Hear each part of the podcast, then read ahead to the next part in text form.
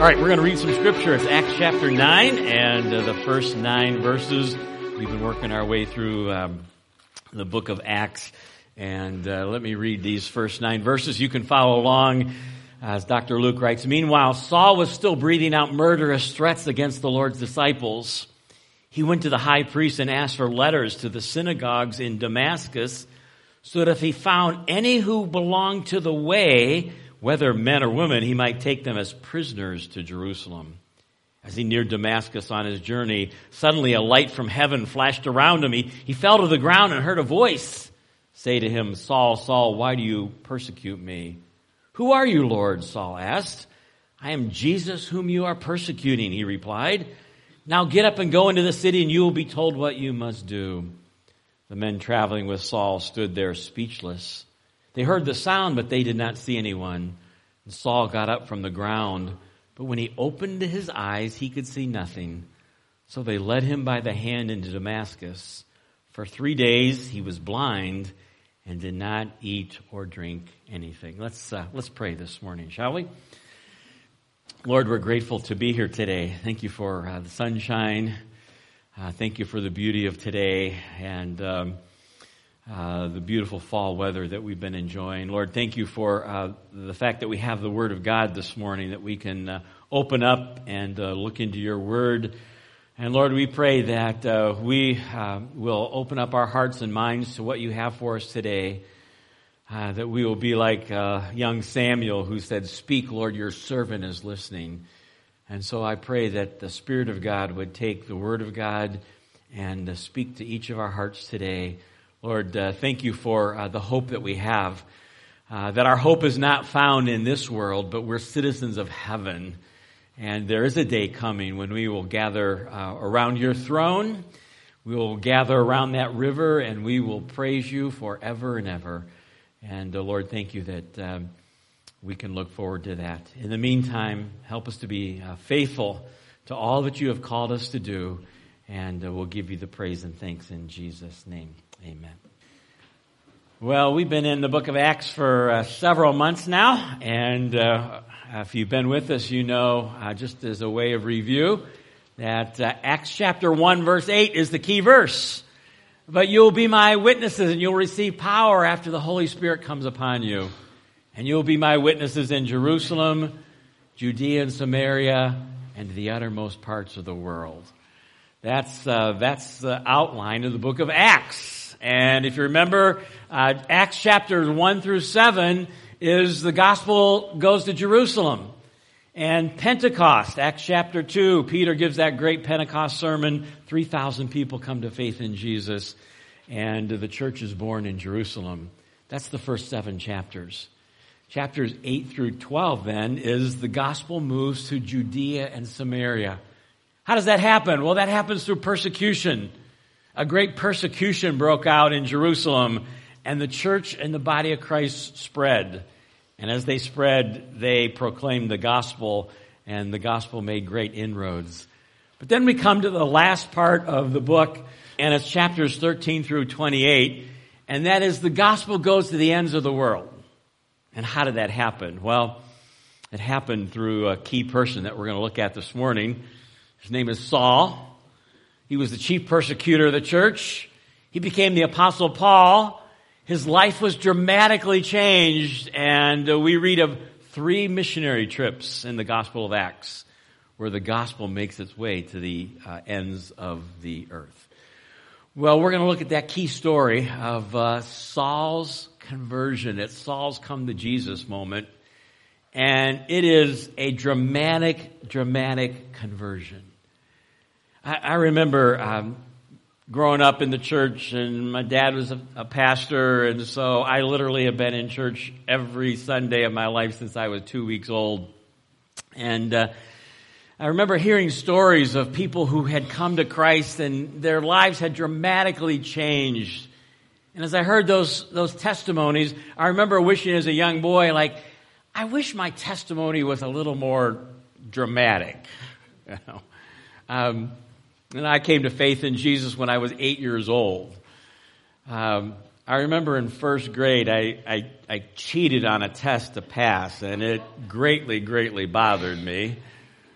But uh, I remember wishing, oh man, I wish I had one of these great testimonies.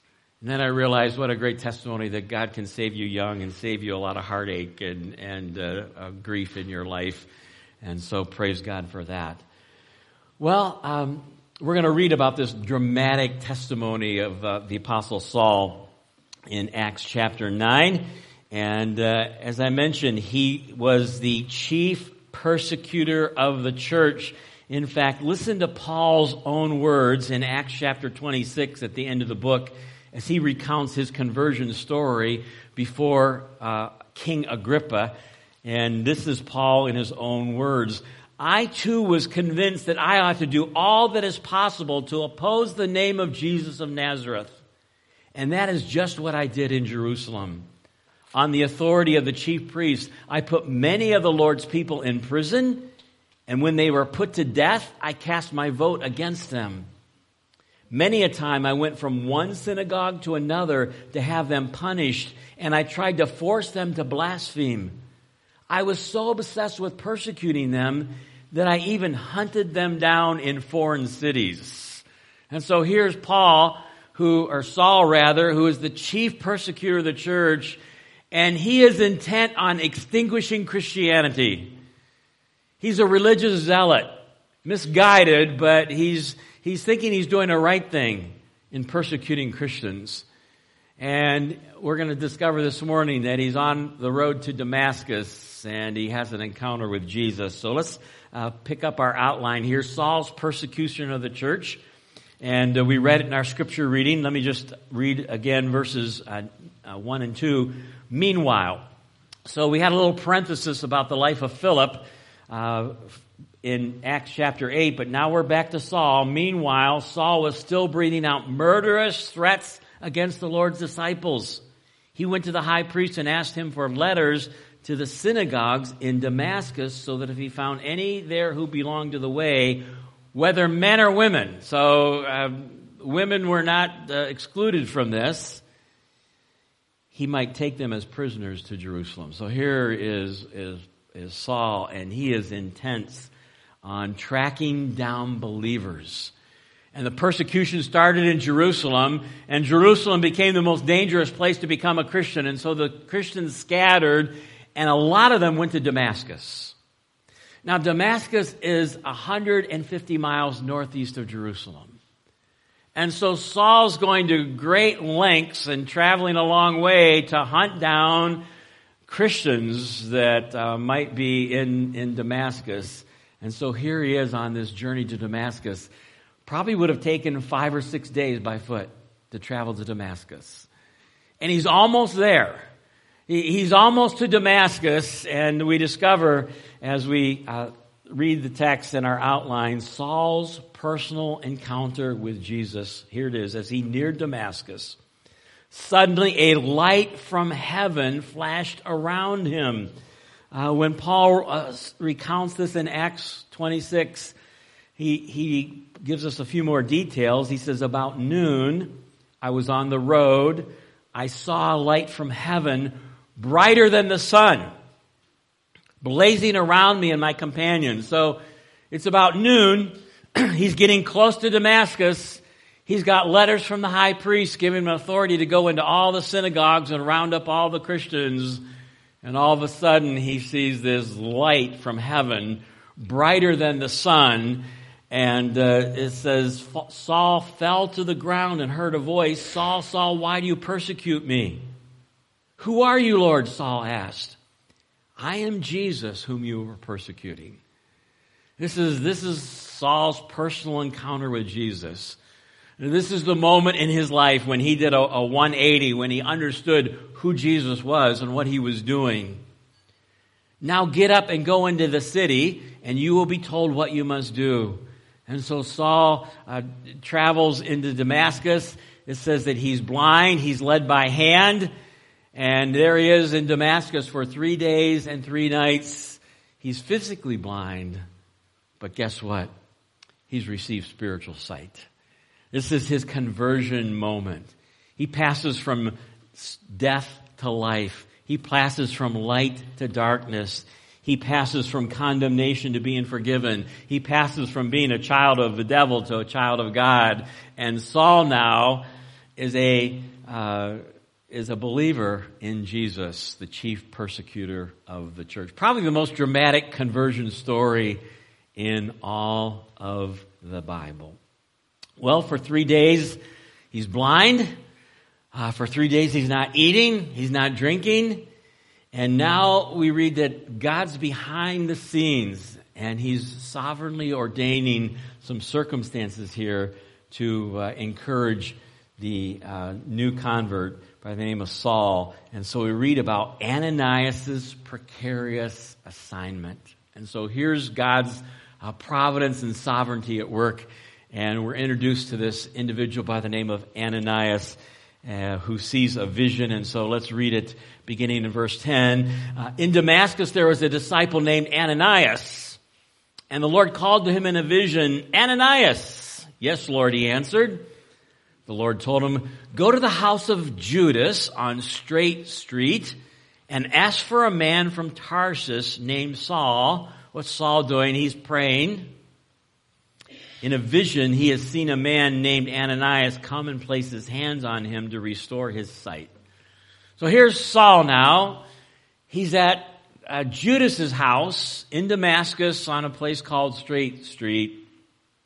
And now God appears to a man by the name of Ananias and says, I want you to go and I want you to uh, place your hands on Saul and help him receive his sight. Now notice Ananias' reaction, and it probably would have been the same reaction uh, we had because Ananias has heard about Saul. Ananias is a follower of the way, and so Ananias uh, begins to give some feedback here, some kick pushback. Verse 13, Lord, I have heard many reports about this man and all the harm he's done to your holy people in Jerusalem. And he has come here with authority from the chief priest to arrest all who call on your name. And I was like, uh, I've heard about this guy. this guy is putting believers in prison and he's, he's murdering followers of the way and you want me to, to go see him? But uh, notice uh, God's response to Ananias, go. This man is my chosen instrument to proclaim my name to the Gentiles and their kings and to the people of Israel, I will show him how much he must suffer for my name. So he tells Ananias, Go, this man Saul, I've chosen him, and I've chosen him to be my spokesperson. He's the one who's going to take the gospel to the Gentiles. He's the one that I have chosen to, to take this good news of the message of forgiveness and the cross to the ends of the world the most least likely candidate to be uh, a missionary, a spokesperson for Jesus. He is my chosen instrument. And you know, uh, Paul, the Apostle Paul, never got over this in his life that God chose him to be uh, this great spokesperson for Christianity.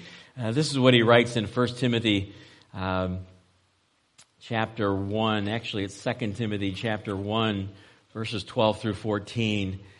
Um, and he writes, This is why I am suffering. Now, that's not the passage that I want. Maybe it is 1 Timothy chapter 1.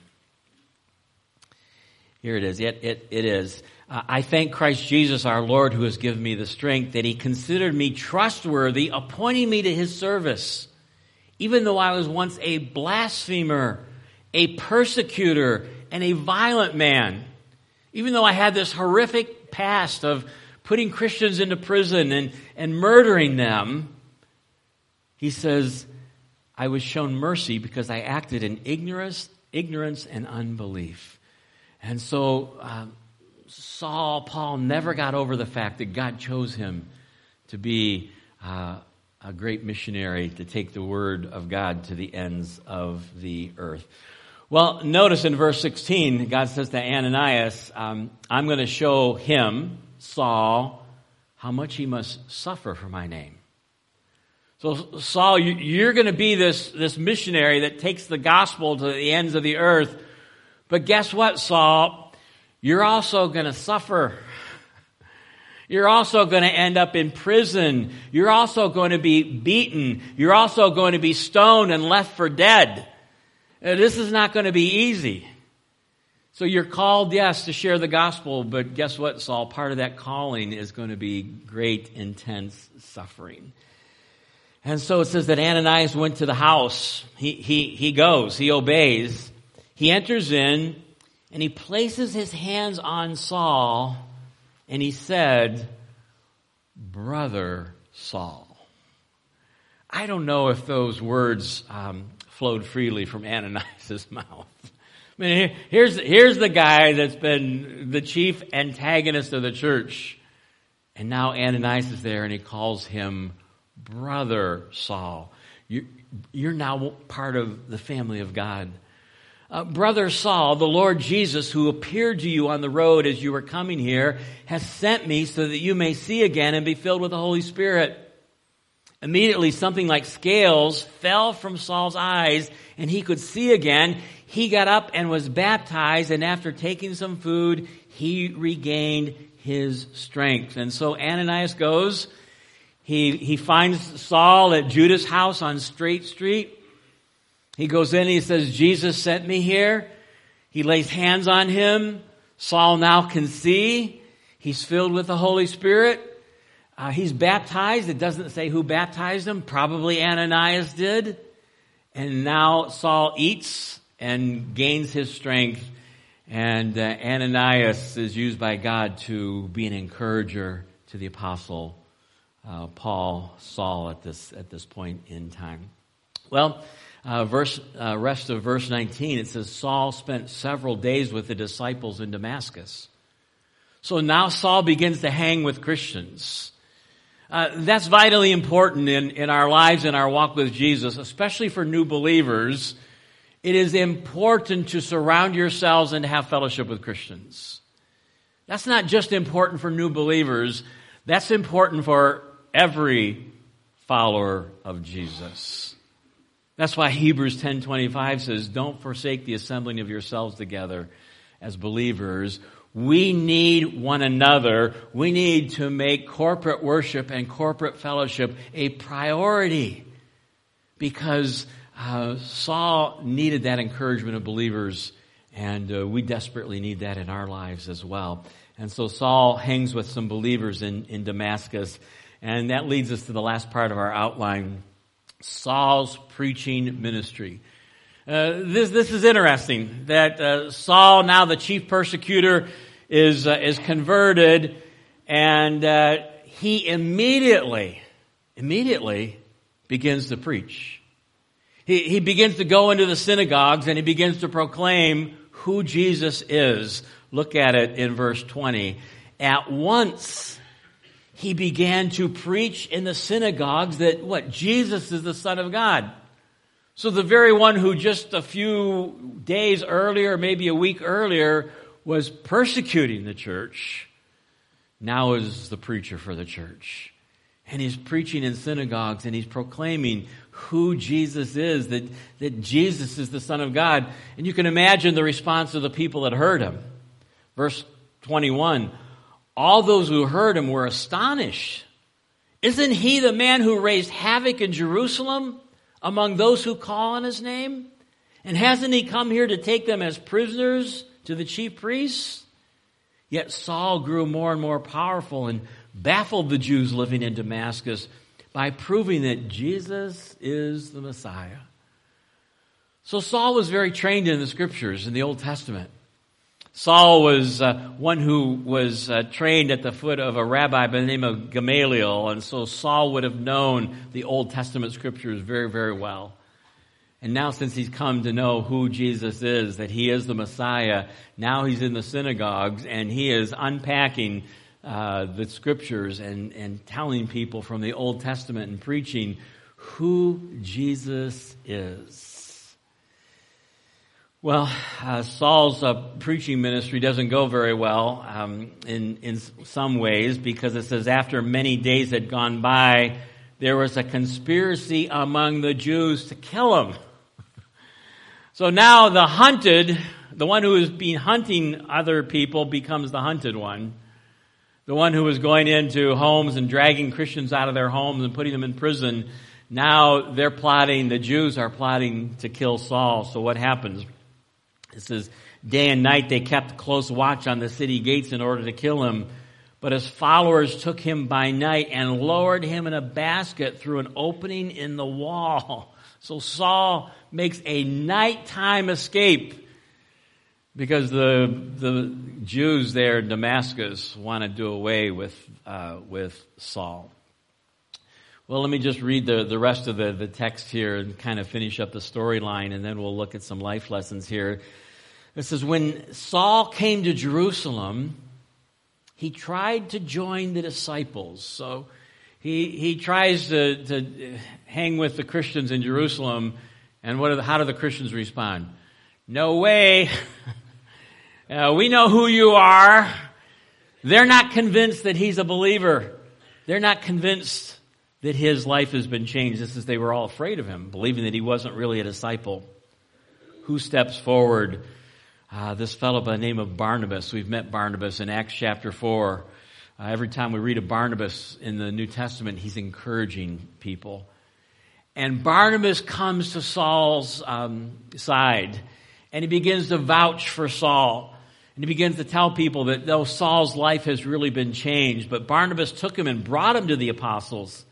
He told them how Saul on his journey had seen the Lord and that the Lord had spoken to him and how in Damascus he'd preached fearlessly in the name of Jesus. So Saul stayed in Jerusalem with them and moved about freely in Jerusalem, speaking boldly in the name of the Lord. He talked and debated with the Hellenistic Jews, but they tried to kill him. When the believers learned of this, they took him down to Caesarea and sent him off to Tarsus, so they sent him back to his hometown.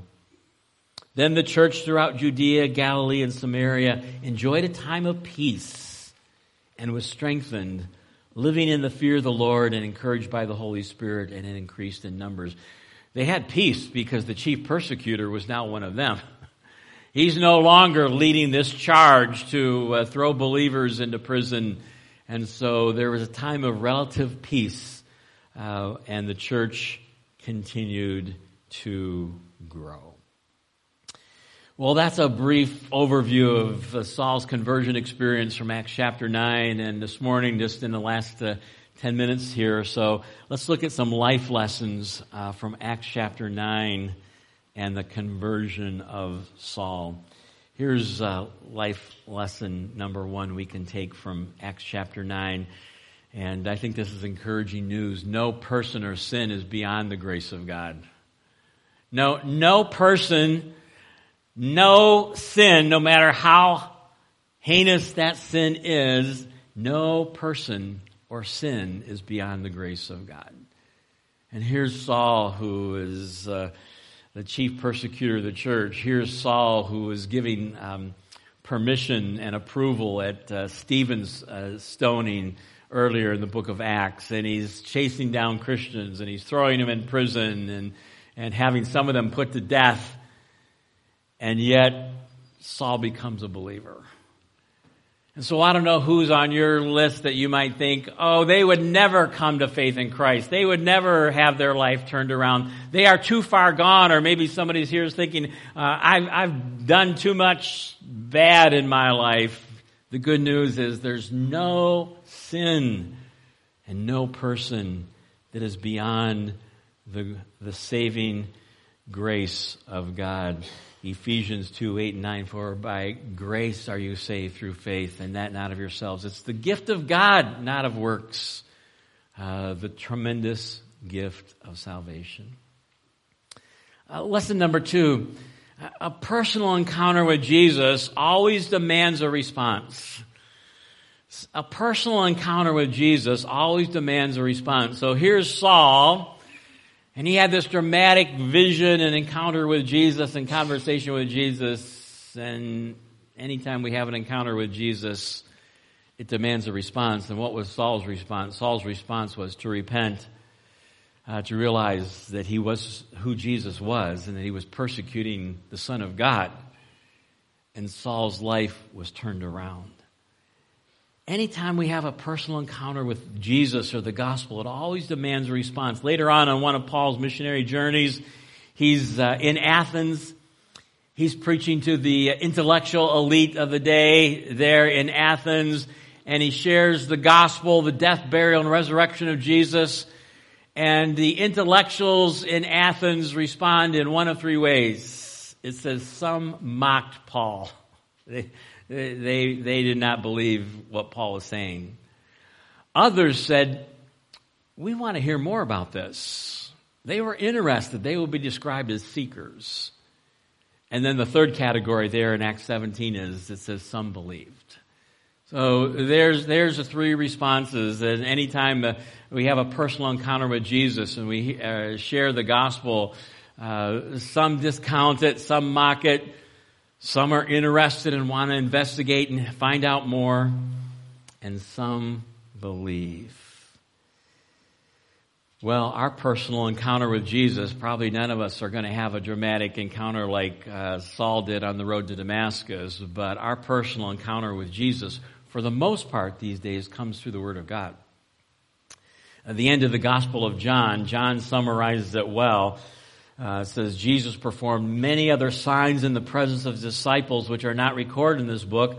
But these are written that you may believe that Jesus is what? The Messiah, the Son of God, and by believing you might have life on his name. And so our personal encounter, for the most part, comes through um, reading God's Word and understanding God's Word and reading the Gospels, and then we have a choice to make. Who is Jesus? Is he the Son of God who came to bear my sin, or is he somebody else? That's the question Jesus asked his disciples when they were up in Caesarea Philippi. He says, Who do people say that I am? And they said, Well, some think you're John the Baptist, came back from the dead, and some think you're a, a, a prophet. And uh, then Jesus said, Who do you say that I am? And Peter nailed it on the head, didn't he? You're, you're the Christ, you're the Messiah, you're the Son of the living God. And so a personal encounter with Jesus always demands a response. Now, I mentioned most of the time our personal encounters come through reading God's Word. Uh, but I will say that uh, sometimes we put God in a box, and um, God can get His message out however He wants. I've heard this story recounted many, many times by some missionaries that have been in, over in the Middle East ministering to Muslims. And I've heard a personal account of missionaries who said, there are a lot of Muslims in the Middle East who are coming to faith in Christ. And you know how they're doing that?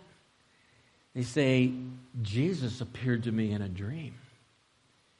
And Jesus came to me in a dream, and, and through this dream and through this vision, I finally understood who Jesus is. And, and many uh, in the Middle East have come to faith in Jesus through a very similar experience that Saul had on the road to Damascus by seeing a vision of Jesus. If you want to check this out further, go to morethandreams.org. There's many, many stories, uh, personal testimonies of, of uh, followers of Islam that have come to faith in Jesus because Jesus appeared to them in a dream. Let me read the story of one just briefly here. Um, his name is Ali. Ali was born in southeastern Turkey, the eldest of nine children. In his youth, he helped support his family by working as a shepherd. Spending long hours alone in the countryside, he talked free with God and told him how much he admired the beauty of his creation. But by the time he reached his twenties, Ali had lost his boyish innocence. He became a heavy drinker and typically returned home from work drunk. He began to abuse his wife Zara and terrify his children with violent behavior. Deeply ashamed, he preferred to live for extended periods in Istanbul, knowing his family would be protected from his alcoholism by physical distance. Ali then moved to Saudi Arabia after hearing that alcohol was forbidden there in Istanbul and work was easy to come by. Though his struggle with alcoholism continued, he became more determined than ever to overcome his addiction. While living in Saudi Arabia, he made a pilgrimage to Mecca, determined to please God as a devout uh, and true Muslim. While in Mecca, Ali had a dream that changed his life forever. In the dream, Jesus appeared to him and said, You belong to me. Depart from here. You belong to me now. When Ali woke up, he was filled with indescribable joy. The dream had seemed so real. What had happened to him? Then he heard the voice of Jesus again speaking to him Ali, you belong to me. You will not make, make this pilgrimage. Leave this place. Um, the testimony goes on. It says Ali announced to everyone that Jesus had appeared to him in Saudi Arabia and that now he was a Christian. Now, for those of us in uh, the Western world, that seems a little strange. That seems a little odd. But um, God can reach people however He wants, and uh, there's thousands that are coming to Christ in the Middle East through dreams. Well, thirdly, every follower of Jesus has a hope story to share. It's interesting that as you read through the, the book of Acts, that Saul's story of conversion is repeated two or three times. He, he tells people um, his before Christ story, and he tells them his after Christ story. And isn't it interesting that if you know Jesus as your Savior, all of us have that story, don't we, to tell? And you may be like me and it's like, well, my story is not as dramatic or earth shattering as, uh, as Saul's is. That's, that's okay. Every story is unique because every person is unique. Every conversion is unique.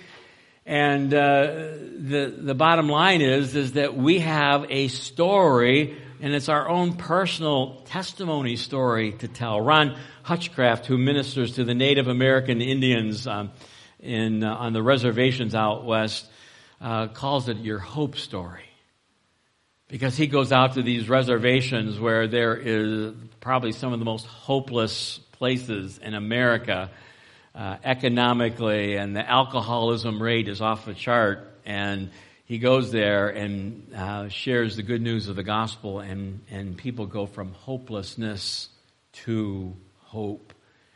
And so each of us have a hope story, a personal story to tell. And uh, one of the great ways to share uh, share the gospel is simply to tell uh, our story. It could be as simple as the, the man that was uh, healed of blindness in John chapter 9. He says, Once I was blind, but now I can see. and uh, that's our story as well. We were in spiritual darkness, and now when we come to faith in Christ, we are in uh, spiritual light. Well, the last thought here, uh, life lesson, is um, number four that suffering is frequently a part of the Christian life that suffering is frequently a part of the Christian life. Uh, and we get this from Acts chapter 9, uh, verse 16, where God says to Ananias, And I'm going to show him, Saul, how much he's going to suffer. In fact, there are places in the scriptures that tell us that we are, are called to suffer. Sometimes when you come to faith in Jesus, your life gets more difficult. And sometimes God allows suffering in our life. Why would, why would God allow that? Well, God allows that for His divine plan and His divine purpose. And um, oftentimes, uh, the road of suffering is His road of refining us in our Christian walk, conforming us more and more to the image of Jesus, who Himself suffered. And so we read the book of First Peter that's written to some of these believers who uh, scattered because of the, the persecution that was coming in the first century. And the theme of First Peter is pain with a purpose. And Peter writes to these believers who are going through intense suffering, many of them who soon will die at the hand of the Emperor Nero. And he encourages them through writing the book of First Peter. Uh, words and verses that are encouragement to these believers. Uh, First Peter chapter four, uh, verse twelve and thirteen. Don't be surprised at the fiery ordeal that has come on you to test you, as though something strange were happening to you. Here's not our first response to suffering, but rejoice as you participate in the sufferings of Christ, so that you may be overjoyed when his glory is revealed. Uh, 1 Peter chapter 5 verse 10 and the God of all grace who called you to his eternal glory in Christ after you have suffered after you have suffered a little while. Uh, there's the good news about suffering in our life. It's temporary Mark Lowry says his famous his most favorite verse in scripture was and it came to pass anything we're experiencing in our Christian life, whether it's physical suffering, relational suffering, financial suffering, whatever it is, it is, it is, it is temporary. And so, uh, after you have suffered a little while, will restore you and make you strong, firm, and steadfast. Where do we grow the most in our Christian life? Not usually in the good times. It's in those hardships and those suffering times uh, when um, we need to turn to God and His scriptures and the, and the family of God. And so uh, the call to be a Christian is a wonderful call, but sometimes it also involves suffering. And for the Apostle Paul, it certainly did. Well, that's the story of the Apostle Paul from persecutor to preacher. And uh, he makes perhaps the greatest, most dramatic conversion recorded in all the scripture. And the encouraging news this morning is that no one is beyond God's saving grace. And I don't know who's on your, your prayer list that maybe you've been discouraged about praying for or feel like giving up, but uh, never, never get discouraged because God's grace is uh, not beyond the reach of anyone. And uh, certainly the life of Saul is an example. Well, let's, uh, let's pray together this morning. Lord, uh, thank you for this encouraging story of the total transformation of the life of Saul, who became uh, the greatest missionary, perhaps in the entire church, who wrote a lot of our New Testament, who went from persecutor to preacher. Lord, help us to realize that if we've put our faith in Christ, our transformation is, is dramatic as well. Lord, that we went from spiritual darkness to spiritual light. That we have been transformed from being spiritually dead to being made alive. That we've gone from condemnation to Romans chapter 8 verse 1. There is no condemnation to those who are in Christ Jesus. Lord, that we've gone from being a child of the evil one to being sons and daughters of yours. And so, Lord, thank you for that. And Lord, I pray that uh, in the coming days and weeks and months that we will uh, have opportunities just to tell our story, our hope story to other people, and that you would use that to bring others to saving faith in Jesus. So thank you. And we praise you for what you're doing, and we'll give you the thanks in Jesus' name. Amen.